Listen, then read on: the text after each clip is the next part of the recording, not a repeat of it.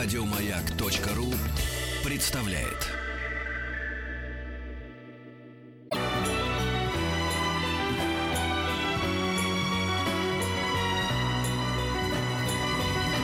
Спутник кинозрителя.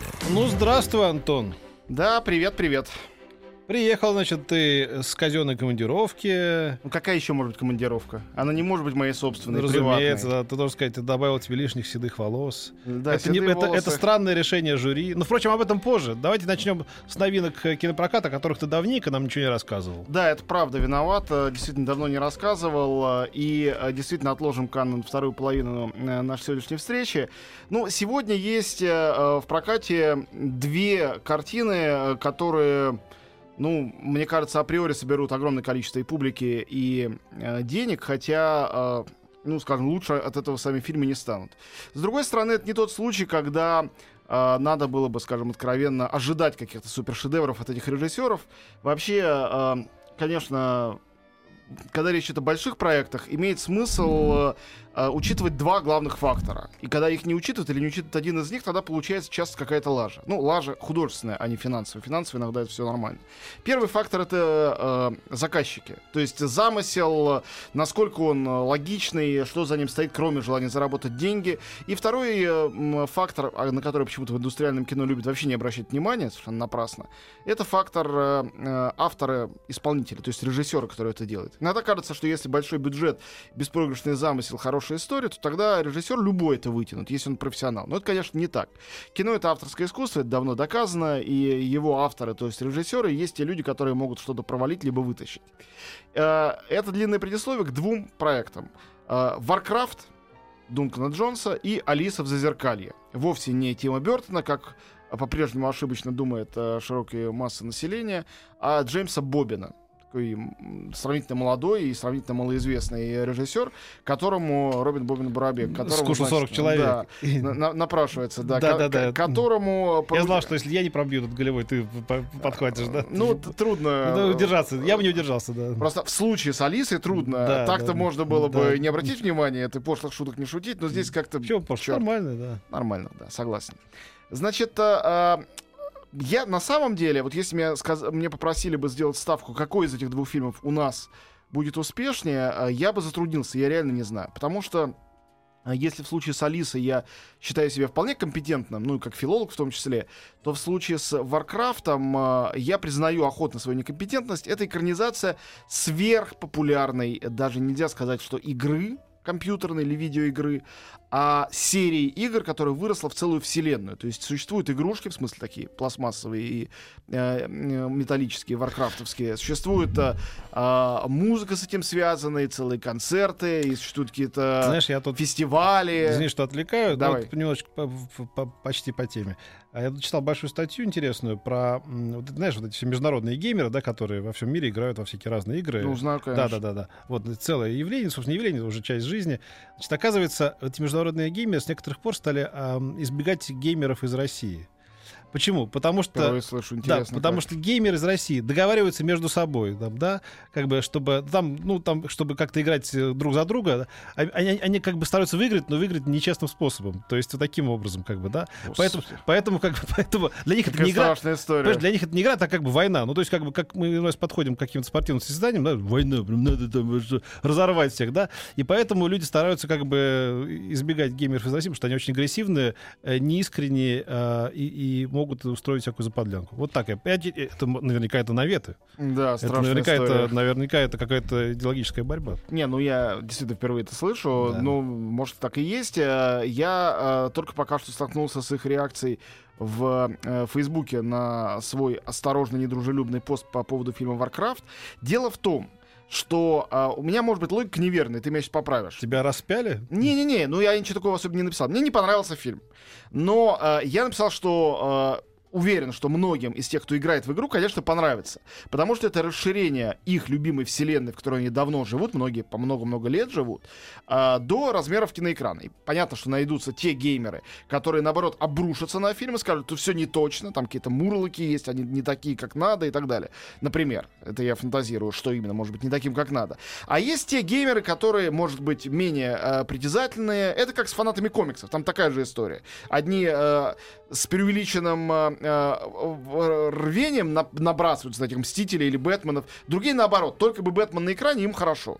В общем, здесь будет такое же. И я вот в этой э, конфликте, диалоге фанатов Варкрафта с фанатами Варкрафта не могу никакого участия принять. Я не могу оценить этого совсем. Знаешь, ну вот это вот такая тема очень сложная, ну не сложная, она такая спорная. Дело в том, что формат, который существует в каком-то определенном, э, э существует определенным образом, чаще всего не работает в, другом формате. Ну, допустим, если ты какой-нибудь радиоведущий типа Говарда Стерна, да, э, популярный радиоведущий Америки, да, потом ты делаешь кино, Говард Стерн кино, да, там, да и это помню. никому не интересно, потому что это не живет на экране, да. Ты, с одной стороны, прав, с вот другой то же стороны... самое, мне кажется, с видеоиграми. Мне Но... кажется, это такой замкнутый мир, который переносит на киноэкран. Во-первых, они туда не ходят, они вообще на улице не, не, не выходят, эти люди.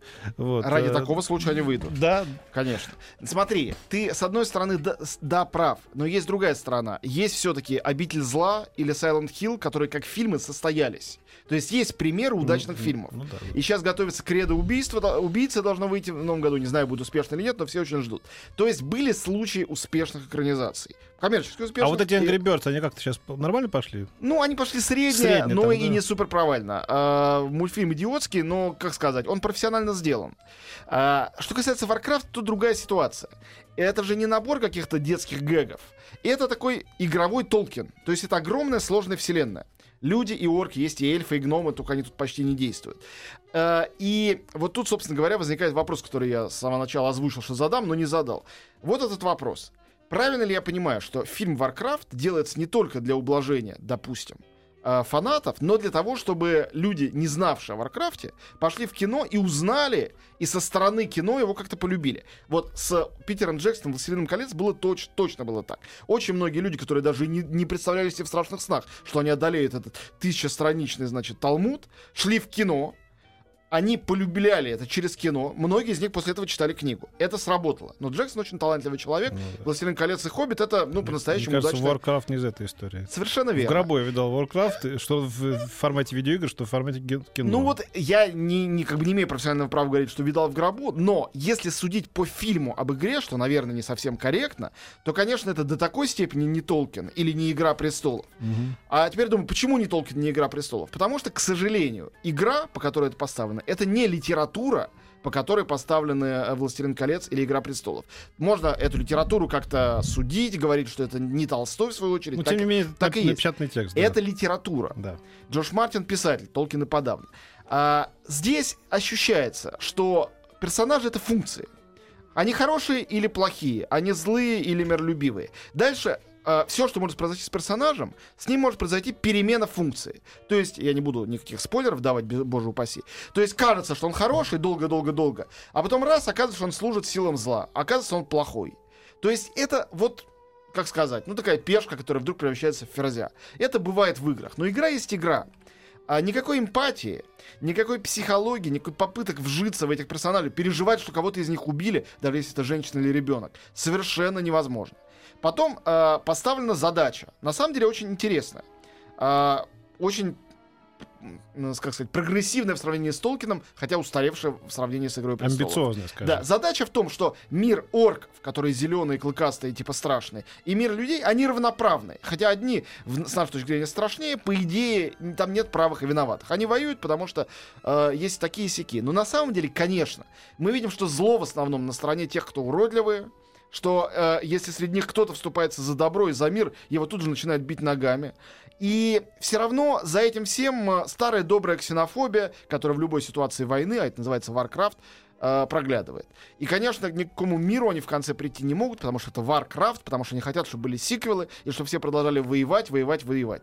Зачем мне смотреть на то, как опять людишки с этими э, орчишками, значит, э, бесконечно дерутся, друг друга убивают? К финалу фильма я не знал ответа на этот вопрос. Режиссер тут действительно интересный, все, значит, э, козыряют его именем. Данкан Джонс, он автор такой альтернативной научной фантастики. Был у него фильм «Луна 2112» с Сэмом Роквеллом, не безинтересный, научная фантастика с одним единственным актером. А, Был у него фильм «Исходный код» любопытный. И вообще Дункан Джонс, он сын э, Дэвида Боуи. Он интересный режиссер, Да. да, да, абсолютно. А, и интересная личность. И он сейчас готовит какой-то проект, все говорят, что это будет тоже вау, тоже авторский. Но здесь понятно, что ему заказали это сделать. Он, ему заказали, он выполнил. Никаких черт э, а, какого-то, какой-то авторской собственной вселенной, кроме того, что, видимо, он сам играл в эту игру и ее любит как э, геймер, я там не обнаружил. Поэтому меня лично Warcraft оставил совершенно равнодушным, и учитывая, что я поклонник фэнтези как жанра, я считаю это большим недостатком фильма, и мне не кажется, что может здесь оправданием фильма служить то, что я просто не играл и поэтому не знаю. Да, Вообще- я не играл и не знаю. Я подумал, какого же быть, э, быть сыном Дэвида Боуи. Знаешь, это мой папа марсианин, знаешь, вот, я не Ну, понимаю, как- Молодец человек, у него успех, у него параллельная карьера, Да. он э, состоялся в той области, в которой э, Дэвид Боуи э, никогда, ну то есть он был Ну актером, да. но не снимал фильмов, Да. поэтому Дункан Джонс, ему я только э, аплодирую, но не этому фильму, к сожалению, Да. не Warcraft.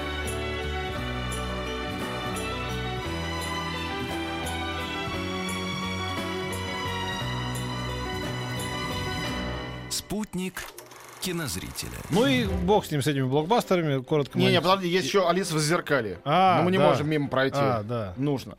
Значит, Алиса в зазеркалье Джеймса Бобина, как я уже говорил, это э, продолжение фильма Тима Бертона, никоим образом не продолжение э, книги э, Льюиса Кэрролла. Это что, из же Васиковска, что Да. ли? Да, ну, Но и- я знаю, ты не любишь Васиковскую, я считаю, очень хорошая актриса, но дело совершенно, конечно, не в ней. А Алиса в Зазеркале, в отличие от Алисы в стране чудес, которая являла собой бертоновскую вольную фантазию на тему двух книг Кэрролла, и многие за эту вольность его пинали, и мне кажется, были правы, это не был его удачный проект. С другой стороны, коммерчески это был самый удачный его проект, поэтому, ну, как бы, учитывая, что он явно создавался ради заработка денег, здесь можно только развести руками. И а, Бёрт- в Бертона камни не кину, потому что он хороший режиссер, э, Он великолепный режиссер. иногда потрясающий. имеет право зарабатывать Хотя деньги мне тоже. всегда близки его панковские методы, тем не менее, он, Конечно, он, ну, он он че- он выз- человек талантливый, Согласен, что он безусловно. вызывает огромное уважение. Да, более чем. Я, я скажу, что я не уверен, что... То есть я уверен в обратном.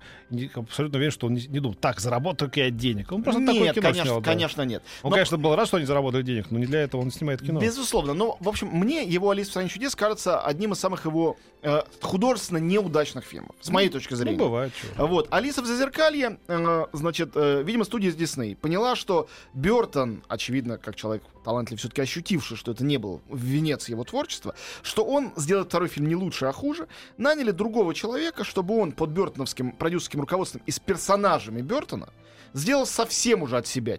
То есть, кроме факта того, что Алиса проходит через зеркало, здесь от одноименной книги нету ничего. А от первой книги Кэрол и от предыдущего фильма есть персонажи. Персонажи все те же самые. Белая и красная королева. Красную, э, значит, белую играет Энн Хэтэуэй, красную играет, соответственно, червонную играет Хелена Бонем Картер с огромной раздувшейся головой. Безумный шляпник, он же Джонни Депп. И появляется время, по- поскольку все это вокруг путешествия во времени. Персонажа время играет Саша Барон Коэн, который уже играл э, у Бертона. Видимо, Бертон как продюсер его и привел. Он играл у Бертона очень здорово, по-моему, в Суине Тодде. Вот, э, он его притащил сюда, ну и получился вполне себе развлекательный э, поверхностный фильм, в котором, чтобы он не раздражал, ну это такая сказка на один раз. Нужно одно, абсолютно абстрагироваться, вообще забыть про Кэрола. Что трудно, потому что все-таки его персонажи эксплуатируются. И это к нему не имеет вообще никакого отношения совсем. Я думаю, что он еще отказался быть режиссером, потому что он как раз на первом фильме разводился с Хеленой Бонем Картер, Может, видимо, развелся и- может быть. и, решил уже как-то не, ну, может, не они, работать они на говорят, говорят, что они сохранили супер дружеские отношения, так говорят. Хотя, с другой стороны, теперь вспоминаю твоего нового друга Вуди Аллена, который в самый чудовищный... У них был развод не, не в пример с Мия Ферро, не в пример, значит, Бона Картер и, э, значит, э, Тима Бертона, когда они у них было, по-моему, мужья и жены в это время они снимали Да, да, кино, да. да. И они, они работали на площадке вместе при этом. Ну, профессионал, о чем говорить. Да. Вот, а, так что, если вам нравится первая Алиса, вы точно не расстроитесь, сходив на вторую. Она, может, менее амбициозная и тем даже посимпатичнее. Хотя это фильм более скромный, чем тот, а тот был не фонтан. По- короче говоря, повторяю, ни Алиса, ни Варкрафт, не а, мои чашки чая, но, тем не менее, это достойные профессиональные работы, просто рассказывающие о вселенных, в которых лично я себя не чувствую ни уютно, ни как-то там меня они не развлекает. Я смотрю, ну, хорошо. Мне кажется, это посмотрел. английское выражение not my cup of tea лучше по-русски транслировать не моя стопка водки. Тоже можно. Это и не моя стопка водки. Значит, э, кроме этого выходит э, маленький симпатичный французский комедийный фильм «Сен-Тамур. Удовольствие любви». Совершенно непритязательный. Про э, э, сына фермера, который хочет жениться, чтобы ничего не делать. э, и про его отца, который разводит коров и очень серьезно ко всему относится. Оба они постоянно пьют. И играют их там Жерар Депардье и Бенуа Пульворд. А, кроме того... Жениться, чтобы ничего не делать. Это мне один американец знакомый еще лет 25 назад сказал. Знаешь, какая американская мечта? Ну, разумеется, напичкана всеми этими программами. Да-да. Таратут. Ну, конечно, заработать денег. Говорит, нет, говорит, а какая же американская мечта? Выйти, э, жениться на, на такой бабе, у которой куча денег и не работать. Ну, Это только не американская мечта, а всемирная абсолютно. Ну да. Вот, как этот фильм нам тоже показывает. В общем, Сент-Амур, э, этот Бенуа де Лепин э, и Гюстав Керверн, симпатичная, значит, симпатичный дуэт комедиографов, французских режиссеров. Это не первый их фильм в русском прокате. И это, повторяю, скромно, но симпатично. Обратите внимание на страшного беззубого Мишеля Уильбека в роли владельца мотеля. Э, Он явно просто по дружбе тут сыграл. Никакого смысла в том, что это Уильбек нету, э, глубокого, таинственного. Но смотрите, это все смешно. И э, за оставшиеся три минуты я хочу успеть рассказать о том, что с сегодняшнего дня стартует в кинотеатре «Октябрь» симпатичнейший и самый альтернативный из московских мини-кинофестивалей «Бит Фильм Фестивал». Это фестиваль э, документального кино, как раньше считалось о музыке. А сейчас уже не о музыке, а вообще об альтернативной культуре и поп-культуре. А, Значит, что там будет хорошего? Во-первых, на большом экране фильм-концерт э, с 70 какого-то года «Зиги Стардаст и пауки с Марса» в память о Дэвиде Боуи. Будут показывать отличную реставрированную версию, не пропустите. Дженнис «Маленькая девочка грустит». Это фильм про Дженнис Джоплин. Дядя Говард, э, культовое кино про фотографа э, э, знаменитого нью-йоркского, где в качестве персонажей Уильям Берроуз, Джим Джармуш и ряд других культовых нью-йоркских персоналей. Значит, будет показан фильм, уже в 45-й раз они его показывают, но всегда там аншлаги, знакомиться с людьми просто. Это единственный фильм про Radiohead. А кроме этого, будет показан фильм... связанный с Radiohead, который называется... Пытаюсь найти, как там какой-то Джунун, сложное название. Это режиссер Пол Томас Андерсон, режиссер Ма- Магнолий, и гитарист э, Radiohead э, Джонни Гринвуд с неким ансамблем, там израильский певец, поехали в Индию, там записали тоже фильм-концерт. Ну, такое специфическое зрелище, но на самом деле классное. А Зиги Стардас когда будет? сейчас я скажу тебе точно дату. Едва ли не завтра он будет. Эм, Он будет 29-го. И потом 3 июня будет еще повтор. Все в октябре. Ага. А Вот, э, ну, хороший способ помянуть э, Дэвида Боуи, безусловно. Ну, с субтитрами, я надеюсь, как-то. Как? Ну, Мало ли. от Скотт Уокер, человек 30 века, про знаменитого Скотта Уокера. Златан начало э, это в спортивной секции, и Бег это свобода, еще один фильм. Дафт Панк освобожденный, это фильм открытия сегодня вечером. Э, фильм про Плейсеба, знаменитую группу. Фильм про Роберта Мэпплторпа. И то, что мне очень симпатично, режиссерский дебют, будем о нем еще говорить, он выйдет в прокат, по-моему, через недельку. Э, режиссерский дебют Лори Андерсон, э, вдовы теперь уже Лу Рида, и знаменитой художницы, певицы, называется, называется «Собачье сердце». Никакого отношения к э, Булгакову не имеет. Это фильм-эссе про ее э, умершую э, собаку. И также программа Young Russian Dog, русские документальные фильмы молодые. В общем, это действительно, мне кажется, классный драйвовый фестиваль, невероятно разнообразная программа.